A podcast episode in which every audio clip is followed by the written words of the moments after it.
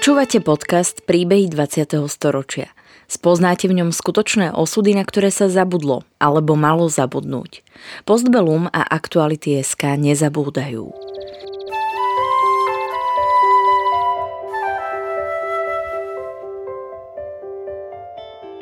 Vďaka konkrétnym príbehom sa dozviete, akým osudovým dilemám museli naši rodičia, starí rodičia, prarodičia čeliť. Postavení sme tak pred otázku, ako by sme sa v podobných situáciách zachovali my. Rozprávači príbehov dvadsiateho storočia rýchlo odchádzajú. Ich spomienky sú dôležité nielen pre nás, ale aj pre naše deti a ďalšie generácie, ktoré už nebudú mať možnosť sa s nimi osobne stretnúť.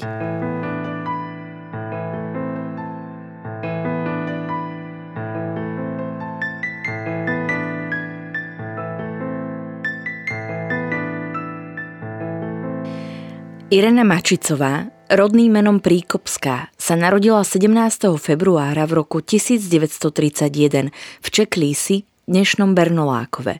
Pochádza z veľkej rodiny s maďarskými koreňmi. Starý otec Jakub Príkopský pôsobil ako richtár v Čeklísi viac ako štyridsať rokov. Irenin otec Vojtech bol vyučeným obuvníkom a svojho času mu v Bratislave patrila rozsiahla obuvnícka dielňa. Mamička Mária sa narodila rovnako v maďarskej rodine, v rodine Puterovcov. Istú dobu pôsobila ako krajčírka. Mária s Vojtechom mali jedinú dcéru, Irenu. Otec mal ako majiteľ veľkej obuvníckej dielne veľa povinností, tak Irena s mamou takmer pätnásť rokov žili v dome starého otca Jakuba. Rodná dedina Čeklís, ktorej národnostné zloženie predstavovali Slováci a Maďari, bola skôr hospodársky založená, avšak takmer nič im nechýbalo. Pamätníčka sa narodila už v Československej republike. V školách sa vyučovalo po slovensky, ale v dedine bolo prevažne počuť maďarčinu. Rovnako to bolo aj v ich domácnosti. No doma sa hovorilo len po maďarsky, mnoho rodín bolo takýchto, hlavne gazdovských, ale bolo tam pár takých rodín, ktorí sa pokladali za dedinské meštiacké rodiny, aj tam sa, ale tam už aj nemčina sa používala.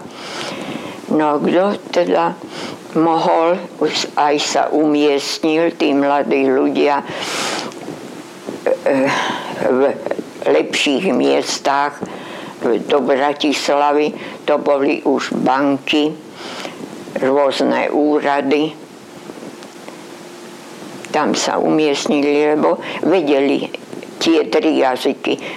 Boli sme prispôsobení pre, ako v Bratislave sa hovorilo trojjazyčne, tak aj na tej dedine. To bolo asi desať takých tých malomešťackých rodín, ktorí trojjazyčne hovorili. U nás doma len tá maďarčina, ale keď starí rodičia nechceli, aby sme my vnúčata niečo rozumeli, tak obrátili na nemčinu. No, ale my sme im rozumeli za to, bo deti sa rýchle učia.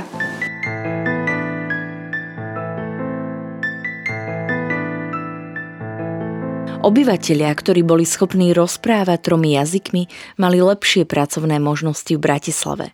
Pamätníčka spočiatku navštevovala slovenskú školu, čo sa zmenilo až nástupom na bratislavské maďarské gymnázium. Čeklís bol prevažne poľnohospodárska obec a remeselne takmer sebestačná. Z každého remesla sa jeden našiel. Bol jeden pekár, bol jeden kováč, boli dvaja takí strojári, ktorí mali už mláťačky. Boli potrebné tie dve, lebo veľký majer bol ten Esterháziovský, ktorý mal správcu. On mláťačiu súpravu nemal. Takže to bolo také zamestnanie vlastne na celý rok.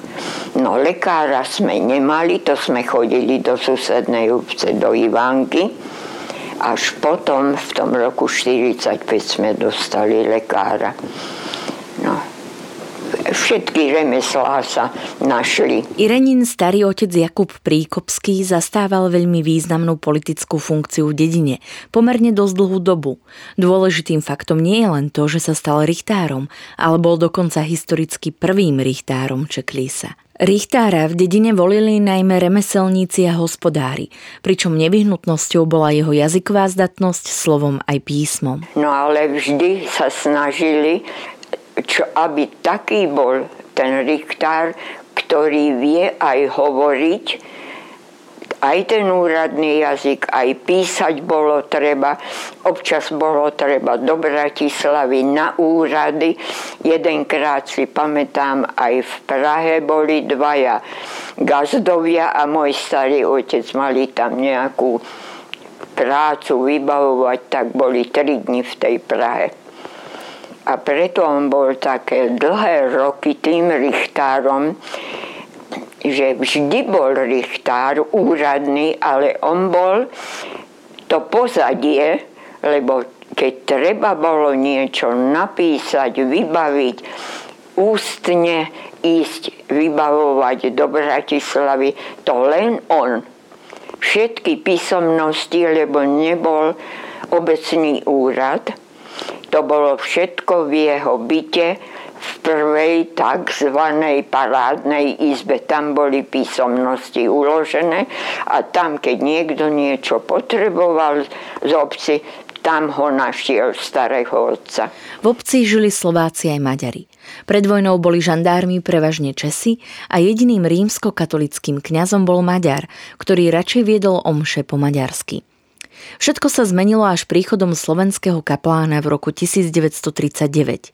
Evanielický kostol pribudol o šesť rokov neskôr, keď sa majetní evanielici rozhodli postaviť si svoj vlastný.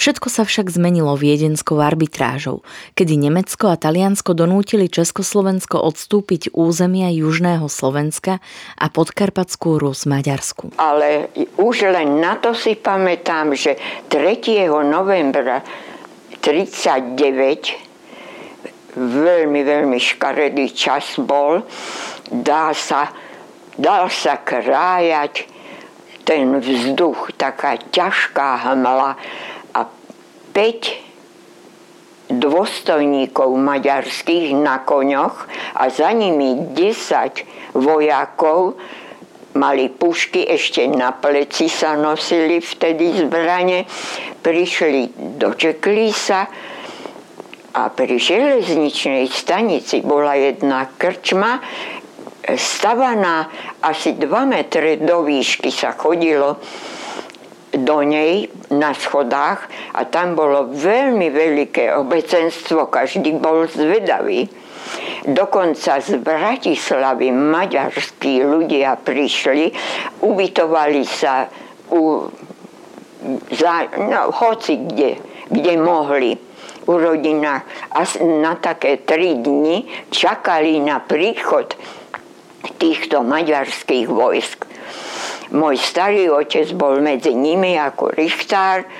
Na prvý vojak z tých piatich zoskočil, začal sa obzerať, no a už vtedy môj starý otec išiel k nemu, predstavil sa aj on s úctou, povedali, že oni sú zástupcovia novej maďarskej vlády a z, prišli na jeden týždeň títo piati dôstojníci a po týždni zostalo tých desať maďarských vojakov. No ale zase ubytovať ich u sedliakov, lebo žiadne takéto miesto na ubytovanie nebolo. Tí piati, z tých piatich traja boli v dome môjho starého otca, lebo tá jeho druhá manželka, to bola jedna veľmi, veľmi zámožná pani, tá priniesla do manželstva pri kostole postavený veľký dom, tam bolo osem obytných miestností a ešte potom doplnkové kuchyne a komory. A tam boli tí traja ubytovaní.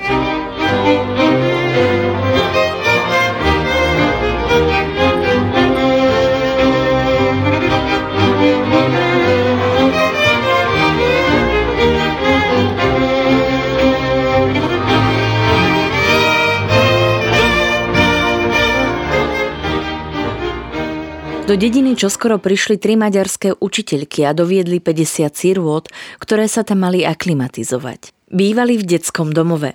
Nik neočakával, že ich aklimatizácia bude trvať len štyri mesiace do marca devätnásťstoštyridsať.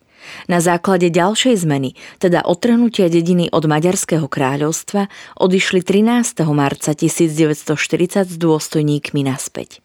O dva dní neskôr sa v dedine objavil slovenský notár Škrovánek, ktorý okamžite začal s vynášaním spisov od starého otca do prenajatého domu, ktorý sa mal stať notárskym úradom.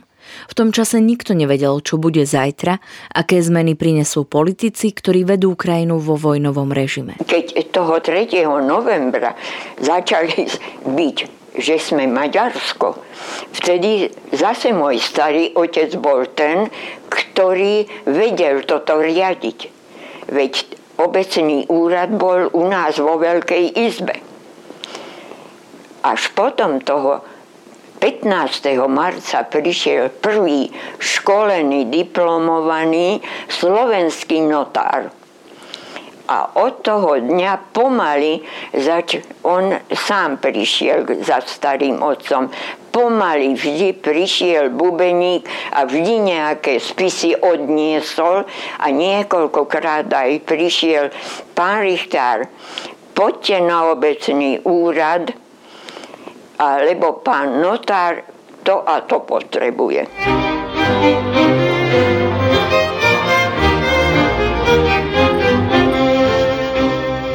Tak tí maďarskí vojaci vyhlásili, že kto vie po maďarsky, aby sa prihlásil, že do úradu. No tak môj starý otec pomohol, boli tam dve také dospelé slečny, čo už chodili do Bratislavy pracovať, ale doma sa pohovorilo po maďarsky. Jeden z tých vojakov tam zostal a oni dve v, tej jednej, v tých dvoch miestnostiach. A už potom, keď prišiel ten nový slovenský pán notár, ten si zobral tretiu miestnosť. Zmena z Československa na samostatnú ľudácku Slovenskú republiku nezanechala v pamätníčke nejaké výrazné dojmy. Pamätníčka si spomína na jednu židovskú rodinu, ktorá v Čeklísi žila ešte počas ľudáckej Slovenskej republiky. V Bernolákove nebola arizácia, tomu hovorili, že Židov a Nemcov vysídlili z, za slovenského štátu a tam sa potom nasťahovali ľudia Slováci. Veľmi mnoho obchodov v Bratislave obsadili oni. Ale toto v Bernolákove, Bernolákove toto nebolo. Jeden Žid bol správca Esterháziovského majetku, lebo Esterháziovci mali na Slovensku na viacerých miestach veľké majetky. Chodili raz do roka na pár dní niekto z Esterháziovcov, ale správca bol Žid z Bratislavy, volal sa Šejmovič. Manželka a svokrovci, oni to riadili. Aj bývali tam na tom majeri, veľmi slušné byty tam boli, až do skončil, až niekedy dva alebo tri dni pred príchodom ruských vojsk odišiel Šajmovič s celou rodinou, údajne išli smerom do Rakúska.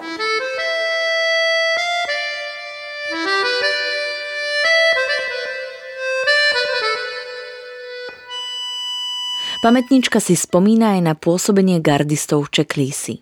Odišli Maďari asi za dva dni. V kostole sa objavilo tridsať Čeklísanov oblečených do gardistických uniforiem v štížmách. Napochodovali na veľkú omšu o desiatej do kostola. Ale potichu sa stala organizácia. Viedol to a organizoval jeden obchodník z Bernolákova, ale on pochádzal z Hlohovca. Bol pri, priženil sa do Bernolákova, vymenoval sa za najdôležitejšiu osobu a on podlíhal mu ten notár. Nejak sa dohodli, ale ten notár sa nezúčastňoval. On nebol v tej uniforme oblečený. Občas mali aj nejaké neshody, ale to sa ale také menšie. Také, že deti mali zdraviť, my sme mali zdraviť na stráž. No tak ten notár na zasadaní povedal, že to, politika nie je pre deti. Nech zdravia dobrý deň a môžu pozdraviť aj pochválený buď Pán Ježiš Kristus, lebo keď máme prezidenta, farára, tak nech zdravia, ale nežiadajte, aby školské deti zdravili na stráž. To je pre nás, pre dospelých. To však nebolo zďaleka všetko. Mutkovič sa postaral o výraznejšie nepokoje. Železničiari, ktorí bývali v dedine, mali veľmi dobré platy a boli im sľúbené nové domy, v čom sa zaviazala aj samotná železnica.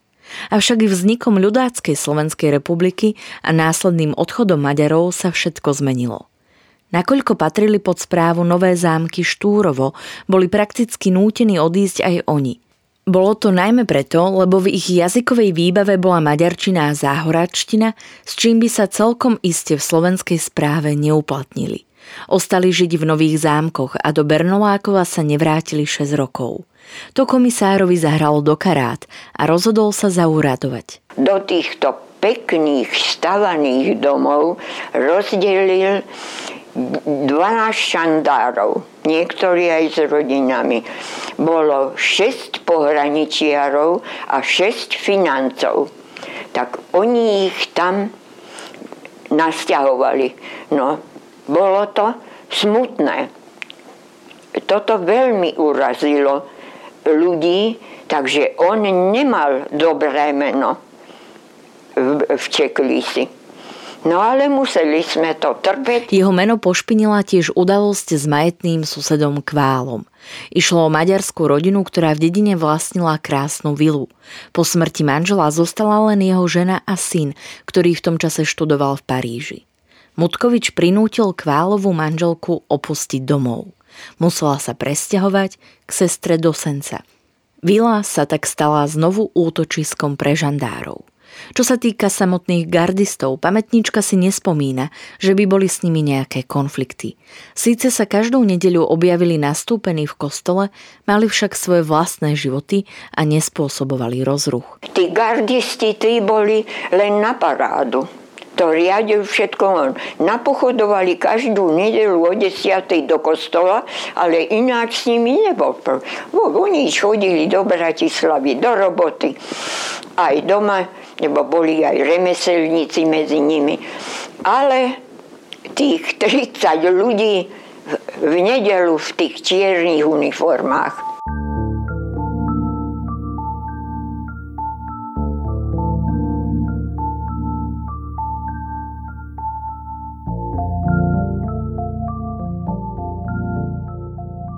Čeklís v tom období ležal priamo na slovensko-maďarských hraniciach, čo spôsobovalo problémy najmä hospodárom, ktorí mali role v okolí obce.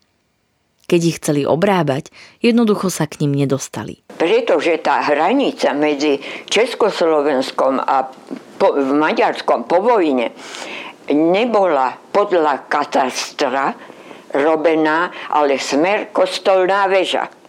Takže po jedna časť čeklískych rolí pripadla na tých šesť rokov do Maďarska a podobne. Chodili šesť rokov na, s jedným koňom a s vozom obrábať role, mali kartičku, financie, pohraničiari ich poznali, chodili do Veľkého Bielu, do e, dedinky pri Dunaji a bola ešte aj osada Šápe, aj tam chodili a opačne, tí zase chodili sem.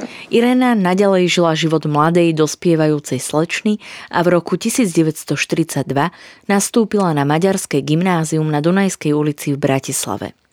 Do hlavného mesta chodívala vlakom a po skončení vyučovania sa zvyčajne hneď vracala domov. Tam bola nemecká, slovenská, najväčšia časť bola slovenská, ale učiť sme sa museli po slovensky a po nemecky každý týždeň dve hodiny a opačne to bolo. Hlavné krídlo, to veľké, to bolo slovenské a oni sa učili takisto. Po maďarsky a po nemecky. Bratislavu opisuje ako veľmi malú. Spomína napríklad na najvyššiu stavbu Manderlák alebo na banku, ktorá jediná v tom čase disponovala výťahom. Irena však pripomína, že oni ako deti v Bratislave nežili. Len tam chodili kvôli škole a občas do divadla. Ich život sa odohrával v Čeklísi. Školské časy boli skôr tie pekné, no v jej spomienkach nechýbajú ani negatívne skúsenosti najmä z čias konca vojny, keď bola Bratislava terčom bombardovania. No v štyridsiatom štvrtom na vianočné prázdniny nám bolo ohlásené, slečny sa už nevrátia po novom roku, každý, kto býva v dedine, tam to zariadil riaditeľ školy a tam sa budete hlásiť. To už sme. Ale dovtedy ten štyridsiaty tretí a štvrtý bol to, sme nevedeli ráno, keď ideme do školy, či sa po obede vrátime. Lebo my sme boli veľmi blízo Vajnory a zriadujúca stanica. Tam na, na tej zriadujúcej stanici tam boli niekedy aj desať súprav nákladných vlakov, ktoré išli dole, to boli nemecké nákladné vlaky, súpravy a tie išli smerom na Nové Zámky, Maďarsko dole pre Neme- a pre nemeckých vojakov. Tak tam boli nálety denne. V Bratislave bombardovali dynamitku, to bolo hneď pri stanici. Potom bola veľká továreň pri zimnej Dunajplave. Tak tam boli tiež veľké nálety. No, ale my sme školu tu na Dunajskej ulici tu nezbombardovali, tej sa ušlo, ale Cvernóka dostala.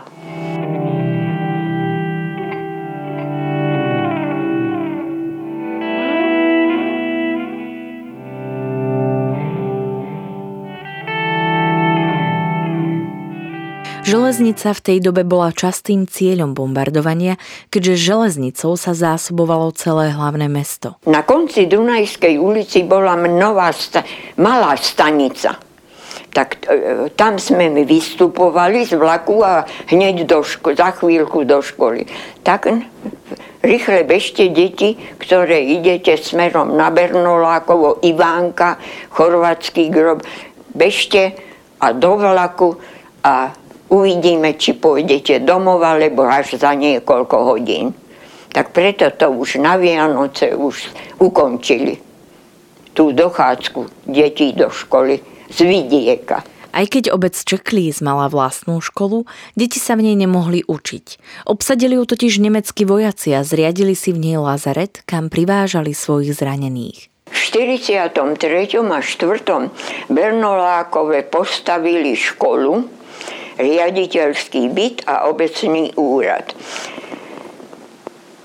A jednu hodinu sme boli v tej novej škole, vtedy, keď už nám povedali v Bratislave, že po novom roku nepríjdete, tak jednu hodinu. A už povedali tak, pôjdete, škola bude v krčme a rozpis učenia dostanete tam, a už privážali nemeckých vojakov ranených do tej novej školy. A oni tam boli až potom niekedy v apríli, pr- pred príchodom ruských vojakov ich odviezli, tých nemeckých ranených. Poslednou bodkou za vojnou v Bernolákove bol príchod sovietskej armády v apríli devätnásťstoštyridsaťpäť. Pamätníčka si spomína, že už týždeň pred oslobodením sa v obci život očividne zmenil. Ľudia sa akurát chystali na veľkonočné sviatky, no tentoraz boli iné ako po minulé roky. Vo veľkom týždni, aprílový týždeň bol, už tedy sme sa chystali k Vianociam, už šandári pohraničiari, financi už tak voľne vôbec sa nestarali o nič. Posledné tri dni úplne darmo by sme boli chceli niečo úradného vybaviť. Títo ľudia už len v civile chodili. Na veľkonočný pondelok, jo, pardon, ešte v sobotu, keď sa zvykne na dedine robiť tzv. Vzkriesenie, veľká procesia, zástup okolo kostola, toto sa už nerobilo, lebo lietali výzvedné jednoosobové lietadlá ruské, tie tzv. Raty. Tie tak nízko to boli výzvedné, že ako to asi vypadá. Na, v sobotu, kým sme boli v kostole po obede, tam bol cez čiernu vodu taký malý most. Tak ten uhodili Nemci do vzduchu a odišli smerom na Bratislavu. To, bolo, to bola veľká záťaž pre tých ruských vojakov, ktorí išli od Žitného ostrova, od Budapešti, cez Bernolákovo na Bratislavu. Oni si ten most museli pod, po tej Veľkej noci, po pondelku, za štyri dni ľudia, čo tam bývali za tým mostom, sa brodili. Nebola tá čierna voda taká hlboká. V Humákoch sa dalo prejsť. Tak keď došli už toho druhého e, apríla, vtedy už oni hneď, to bolo prvé, ponton urobili. E, žinisti, tí hneď boli prví, tak aby sa mohlo chodiť. Ale ten ponton bol taký pevný, že aj veľké nákladné autá tady prešli. Tanky išli po Oráčine za dedinou, oni do dediny nedošli. Oni cez zálesie smerom na Ivanské letisko. Tady išli na Bratislavu. Už štvrtého apríla bola Bratislava už obsadená. No a toho prvého apríla, to bol pondelok veľkonočný, ráno na svítaní už sme počuli, počuli veľké množstvo koňských poťahov a vojaci sedeli na tých koňoch a až za nimi niekedy po obede išli nákladné auta a na tom boli tiež vojaci. To všetko išlo na Bratislavu.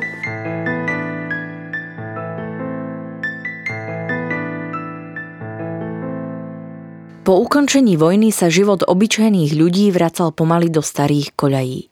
Pamätnička ešte celú jar aj leto chodila do školy v miestnej krčme.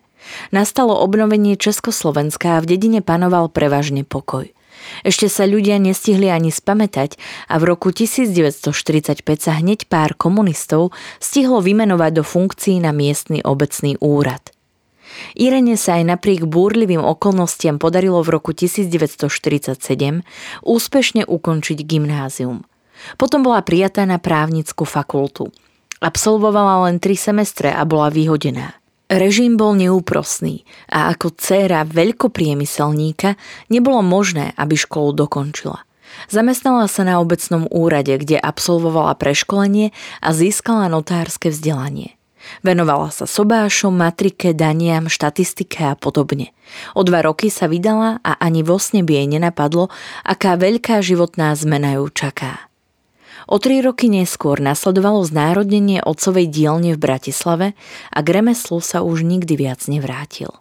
Otec bol spoluvlastníkom obuvníckej dielne, kde vyrábali dámske ručne šité topánky pre zahraničný trh a zamestnávali viac ako sto ľudí. Až v štyridsiatom ôsmom otcovi znárodnili ten, e, tú veľkú, veľkú dielňu v Bratislave, ale veď on mal svoje remeslo, tak sa bra- nevrátil sa k nemu. A ešte raz by ste nám mohli približiť, že čomu sa tá dielňa venovala?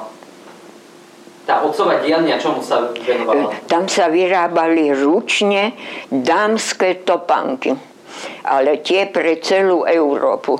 Doma zostalo len tak málo, nejaký minister alebo nejaký veľkoobchodník za slovenského štátu, ten si mohol dovoliť v tej dielni objednať topánky. Nastalo očakávanie, čo nový komunistický režim prinesie.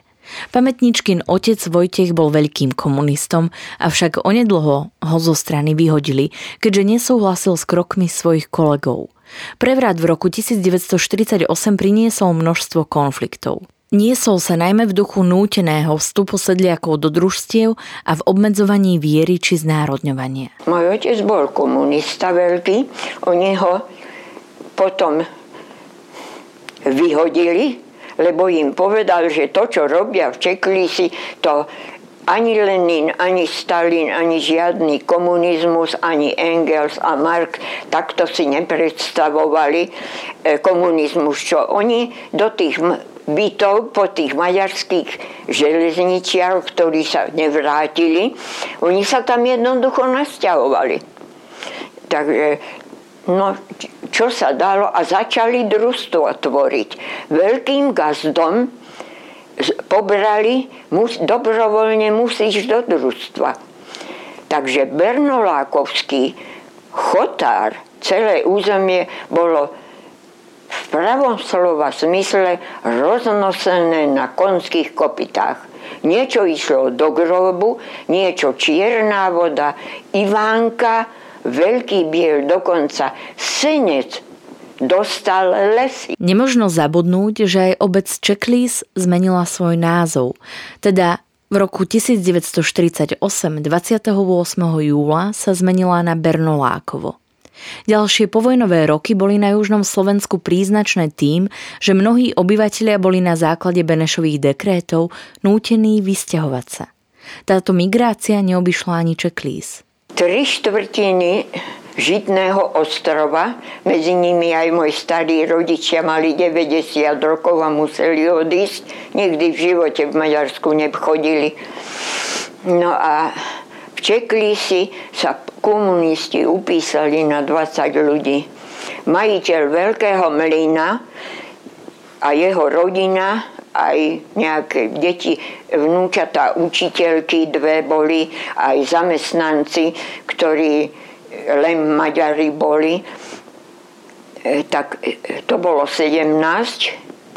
A nás troch, manžel, mala som malé dieťa a ja, pretože on bol Maďar, tak tá dvadsať, či to číslo dvadsať ľudí bolo plné, tak marš von z Bernolákova. Oni išli v štyridsiatom ôsmom Dostali miesta ako mlynári, dobrí odborníci, tiež do nejakého pre- vyprázdneného mlyna v Döry.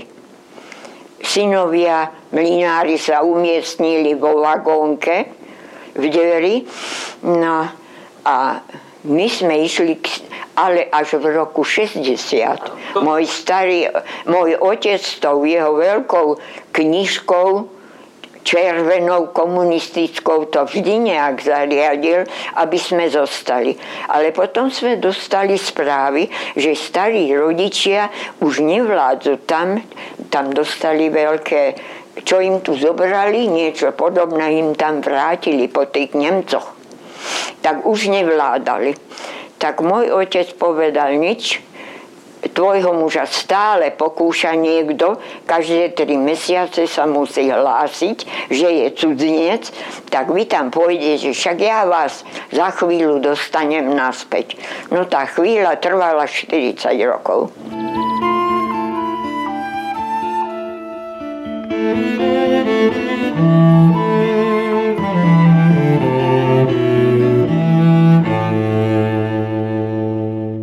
Irena je presvedčená, že jedným z dôvodov, prečo musela s manželom aj s malým synom opustiť rodnú obec, je aj pôvod jej manžela, Ľudovíta Mačicu.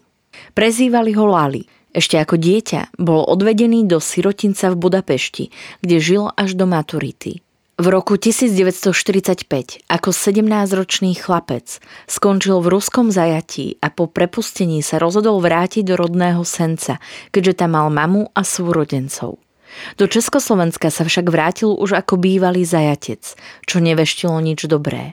štyri roky žil v Bernolákove ako bezdomovec, keďže mu nechceli uznať štátne občianstvo. Každé tri mesiace sa kvôli tomu musel hlásiť na polícii a teda bolo jasné, že práve on bude väčšine niekomu ležať v žalúdku. To, môj manžel to naviac, on študoval v Budapešti. Po vojne ho zobrali, už v auguste po vojne ho zobrali ako študentov zo školy do Jakutska. On sa vrátil ako zajatec. Nemal príslušenstvo, takže oni im ležalo veľmi, veľmi v žalúdku. Boli radi, že nás trochu mohli do tej dvadsiatky vsunúť a deportovať.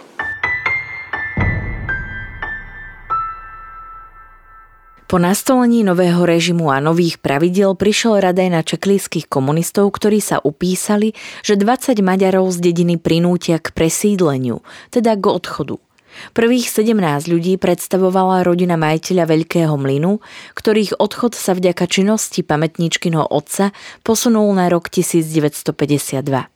Keď sa jej otcovi už nedarilo oddaľovať tlak komunistov, tak v roku devätnásťstopäťdesiatsedem pripustil možnosť odchodu. Posledné tri voľné miesta mala obsadiť pamätníčka s manželom a s ich niekoľkomesačným synom Gašparom, ktorý sa narodil v roku devätnásťstopäťdesiatšesť. My sme mali odísť v roku štyridsaťosem, ale môj otec, veľký partajník, zariadil, aby sme zostali. No, to dva tri roky bolo ticho, ale pretože čeklíski komunisti sa upísali, že dvadsať ľudí, tzv. Maďarov, dajú presídliť, tak môj manžel predtým prišiel z ruského zajatia, on sa tam dostal ako sedemnásťročný chlap, študent z Budapešti, ich pobrali už po vojne. Ale musel, vrátil sa na Sloven, na, do Československa, lebo jeho mama a súrodenci žili v Senci. Po vojne tá hranica sa dostala naspäť po Bratislavu. Tak Maďari ho nechceli a poslali ho na Slovensko. Ale reslovakizácia už bola ukončená, tak on tu žil štyri roky bez domov, ako do, bezdomovec. Nechceli ho uznať. Každé tri mesiace sa musel v Senci hlásiť u žandárov, že je. No tak to bola dobrá príležitosť čeklískym komunistom zvaliť. My sme boli traja vtedy už. No a ešte ďalší, ešte jedna rodina bola, majiteľ Veľkého mlyna, a tam bolo sedemnásť ľudí. Tak tých dvadsať oni nazbierali a oni, tí sedemnásti, išli už v roku päťdesiatdva, ale my sme kvôli chlapcovi, teda kvôli dieťašu, že sa neskôr narodilo, tak, ale už potom ďalej sme nemohli zostať, už sme museli.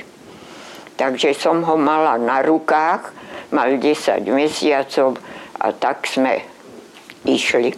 Tri tašky a smerkom, smer most pri Komárne. Jeden veľký ruchcak mal na chrbáte on, tam boli detské veci. Ja som mala chlapca na rukách a manžel a v druhej ruke v taške doklady a manžel mal ešte dve veľké tašky. Svoje veci v jednej aj moje veci. My sme mohli ísť hneď z Budapešti k starým rodičom. My sme sa tam ubytovali. My sme nedostali náhradné ubytovanie, lebo sme odchádzali od mojich rodičov. My sme tu nenehali žiadnu nehnuteľnosť. No a po štyridsiatich rokoch aj sme sa tak vrátili s tromi taškami. Pobrali sa k starým rodičom až na maďarsko-chorvátske hranice. Miesto ich nového života napokon nebolo tak zlé, ako sa spočiatku Irena obávala. Polovica bola zo Žitného ostrova, z tej dediny, odkiaľ starý otec bol. Ich viezli do tej vyľudnenej dediny. Ale dobre sa znášali. Tí, ktorí tam zostali, neboli problémy. Že neboli nejaké ano. Konflikty medzi tým pôvodným a tým prisiahleným? Ja som tam zostala s dieťaťom pol roka u starých rodičov. Manžel okamžite v Budapešti sa hlásil na železnici, kde robil. Hneď ho prijali a do roka dostal aj štátne občianstvo, neskôr aj my.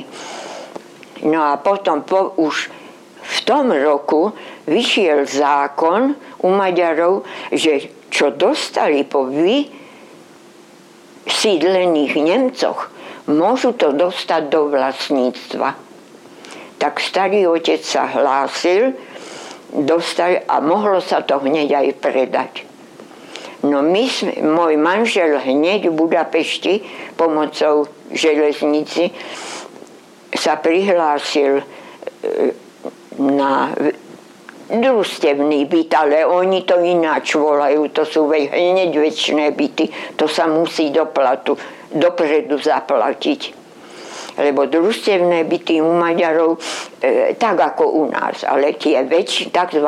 Väčšie byty, to sa celé musí zaplatiť. No a starí rodičia prišli hore s nami. A tam sme ich aj pochovali. Manželovi sa podarilo hneď zamestnať na železnici v Budapešti a s rodinou dochádzal len na nedeľu, čo bolo dosť vyčerpávajúce. Počase sa im podarilo získať byt v Budapešti a presťahovať sa. Manžel prácu mal, no pracovať chcela aj Irena, aby sa rodina mala čo najlepšie. No už keď sme boli v Budapešti po roku, ja som zistila, že ja musím ešte raz do školy.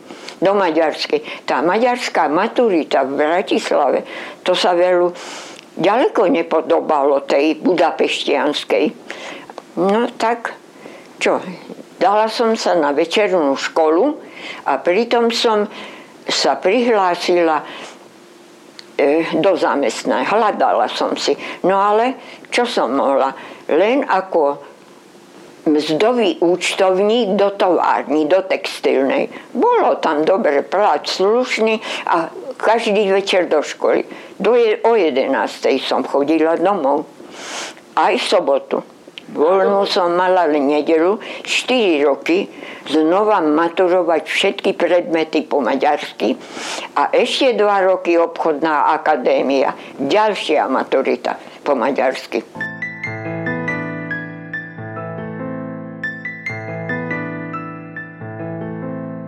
Nasledovala zmena práce a nejaký čas pôsobila v zariadení s československou kultúrou, čo však netrvalo dlho, keďže si vymenila miesto s inou pracovníčkou.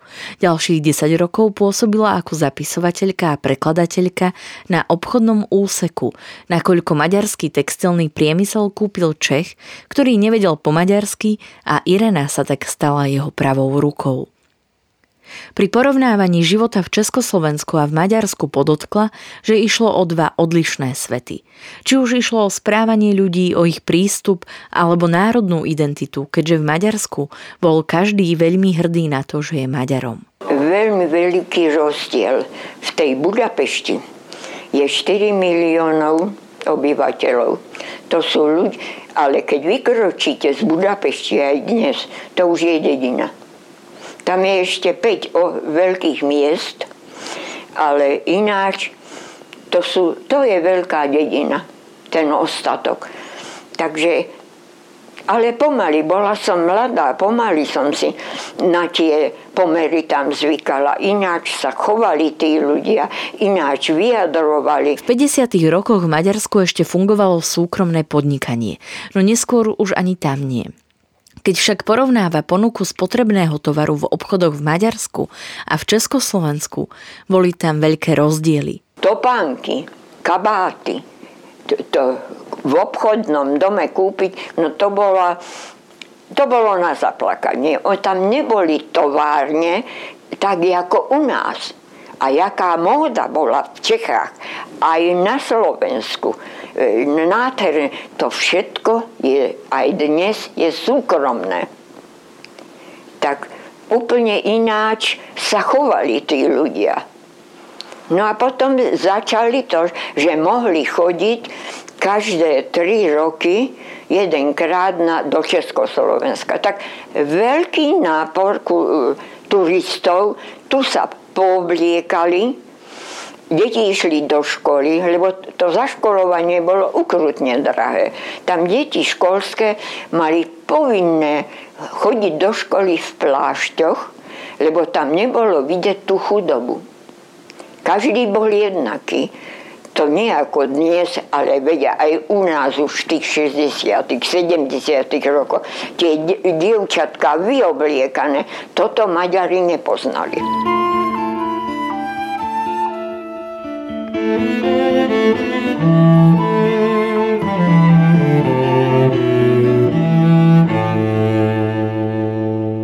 Pád komunizmu v Maďarsku rodinu veľmi nezasiahol, keďže obaja stále pracovali a ani jeden z nich nebol členom strany. Veľmi ich zamestnával syn, ktorý bol športovcom za národné družstvo v päťboji. Pamätníčka s manželom boli starostlivosťou o syna úplne pohltení. Synovi sa darilo a reprezentoval Maďarsko vo svete. Vtedy začalo ich nemaďarské priezvisko Maďarom prekážať. Ministerstvo národnej obrany malo v celom Maďarsku jednu skupinu päť vojárov. To sú štyri šty, chlapci, štyria. No a už keď chodili kdekade po svete, raz prišli z Európskeho majstrovstva, doniesli prvú cenu a vtedy im to Mačica začalo prekážať, že nech sa že to by malo byť po maďarsky. No ale on mal ešte len pätnásť rokov vtedy. Tak zavolali si môjho manžela a veliteľ toho športového oddielu dal návrh veľmi slušne, že aby rozmýšľal, že on je jeho právny zástupca, že musia si pýtať súhlas. Niekto z rodiny s maďarským menom. No ale keď chlapec, tak aj my. Takže do návratu aj my sme desať rokov nosili meno Marošveldi. Nezaznamenali ani len veľké spoločenské zmeny, ktoré sa zatiaľ diali v Československu. V období mečiarizmu v deväťdesiatych rokoch sa rozhodla pamätníčka spolu s rodinou vrátiť späť na Slovensko. Irena s manželom žili spolu s jej mamou v štvorizbovom družstevnom byte v Senci.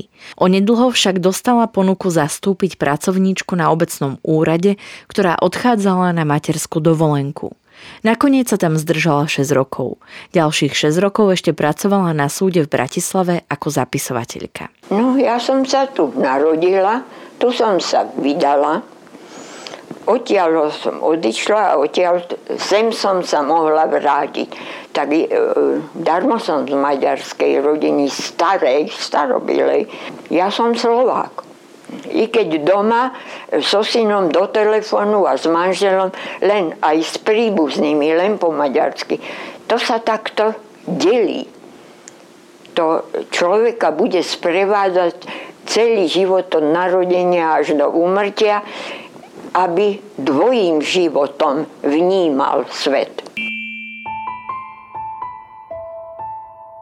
Príbeh Ireny Mačicovej Príkopskej v roku dvetisícdvadsaťjeden zaznamenal Martin Rodák a spracovala ho Michaela Polovková.